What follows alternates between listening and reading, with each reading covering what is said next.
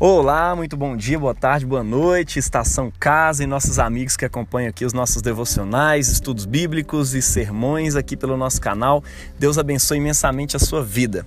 Nós estamos numa semana devocional a respeito do tema da masculinidade. A gente está vivendo nesse tempo da Páscoa agora uma série de sermões chamada Ressuscitados e nele nós estamos conversando sobre masculinidade ressuscitada, sobre feminilidade ressuscitada e vamos conversar também sobre sobre vocação ressuscitada. Três temas aí que vão encabeçar nos domingos as nossas reflexões sobre ressurreição, pensando aí sobre os efeitos da ressurreição em nossas vidas. Então, cada domingo ele vai dar origem a uma série de reflexões devocionais ao longo da semana. E o dessa semana é masculinidade, o que Deus espera do homem, afinal de contas. E hoje a gente vai trabalhar em cima daquele texto difícil de Efésios capítulo 5, versículos 21 a 33. Nós vamos ler na versão The Kingdom do nosso amado bispo anglicano N.T. Wright e vamos ler também o comentário dele para essa perícope, né? No comentário bíblico Paulo para Todos. Então bora lá para o texto e para nossa reflexão. Esposas e maridos. Esse é o tema. Submetam-se uns aos outros por causa da reverência ao Messias. Esposas, sejam sujeitas aos seus maridos, como ao Senhor.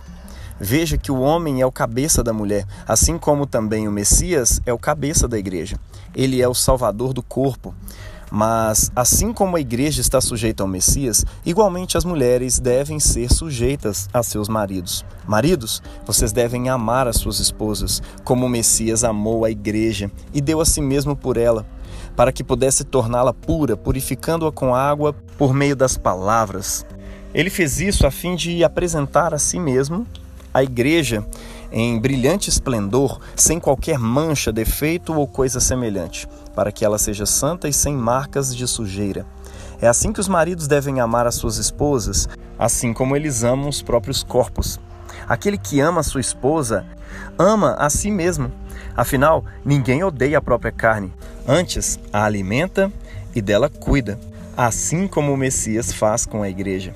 É por isso que o homem deixa seu pai e mãe e se une à sua esposa, e os dois se tornam uma carne.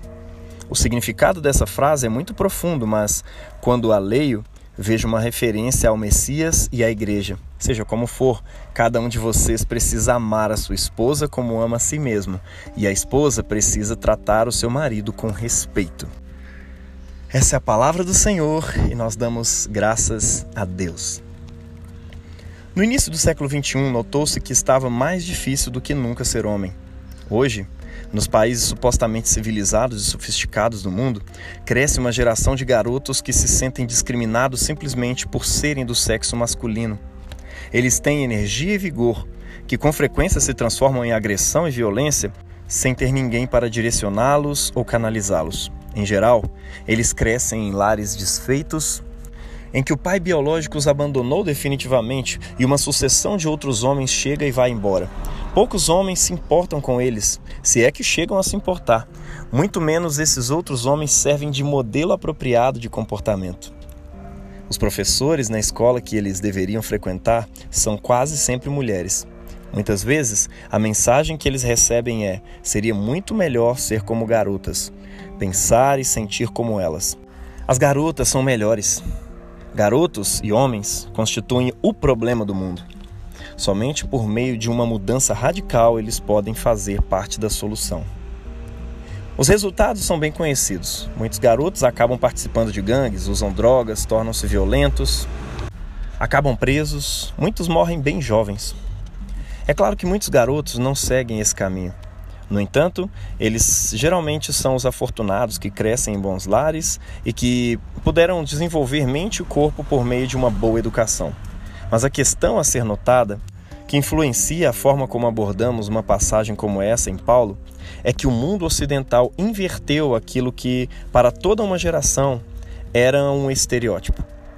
Pelo menos desde Aristóteles, os homens consideravam as mulheres seres inferiores, e muitas mulheres concordavam com essa avaliação.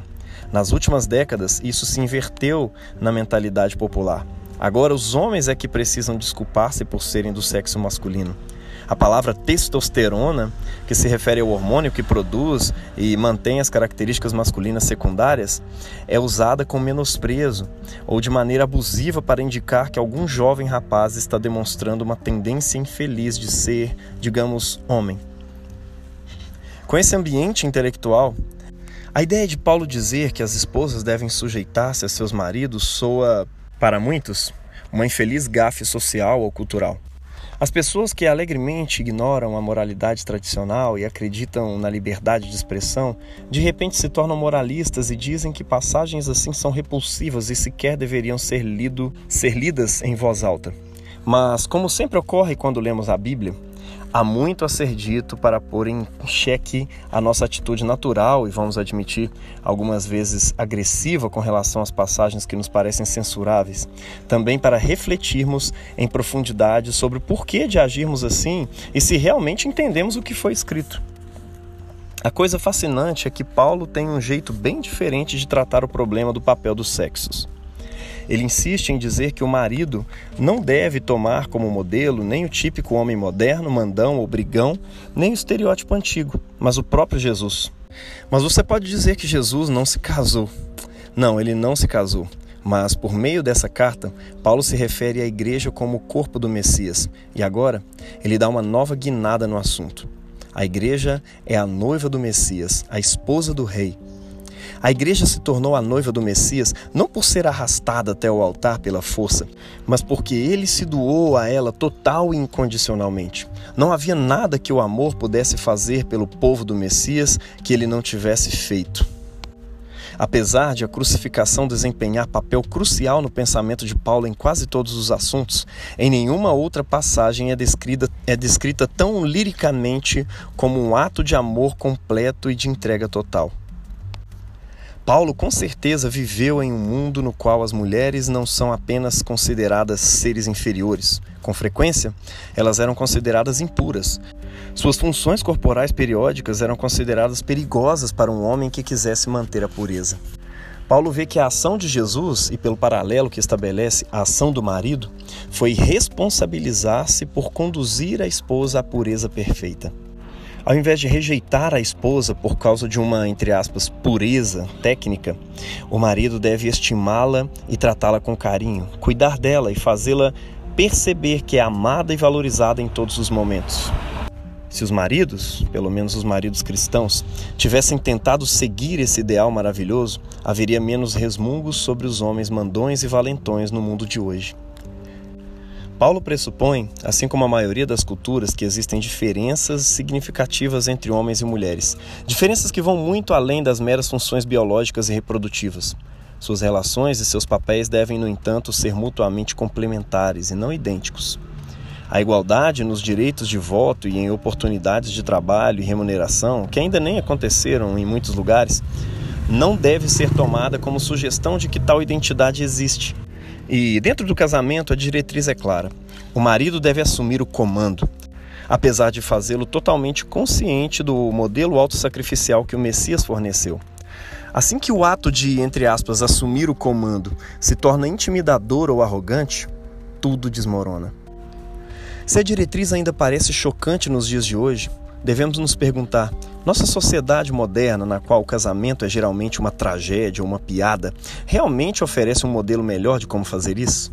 Será que o espectro de lares desfeitos que entulham a cultura moderna ocidental indica que fizemos tudo certo, que podemos dizer ao restante da história da humanidade como finalmente resolvemos a guerra entre os sexos? Ou sugere que ainda precisamos pensar sobre o assunto? Paulo realça aqui a regra de vida que esboçou com uma citação de Gênesis 2:24, a passagem sobre o homem que deixa a casa dos pais e se une à sua esposa.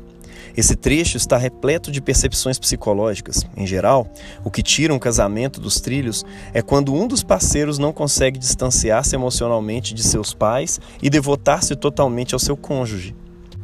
Vale a pena meditar a esse respeito. Mas Paulo também vê isso de outro ângulo. Lá em Gênesis mesmo antes de a rebelião humana ter manchado o mundo em geral e a, e a relação entre os sexos em particular, ele tem um vislumbre da intenção última de Deus na criação.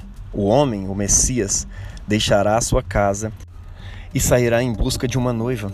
Leia Filipenses 2, 6 a 11, Colossenses 1, de 15 a 20, na perspectiva dessa sugestão tão rica e fascinante. Contemple aqui as muitas facetas pelas quais a verdade sobre o próprio Deus e a verdade sobre como vivenciamos nossos mais preciosos relacionamentos entrelaçam-se e criam uma beleza concedida por Deus, com a qual o mundo jamais sonhou.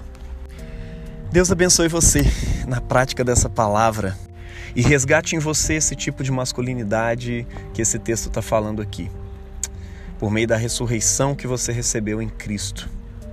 Em nome do Pai, do Filho e do Espírito Santo. Amém.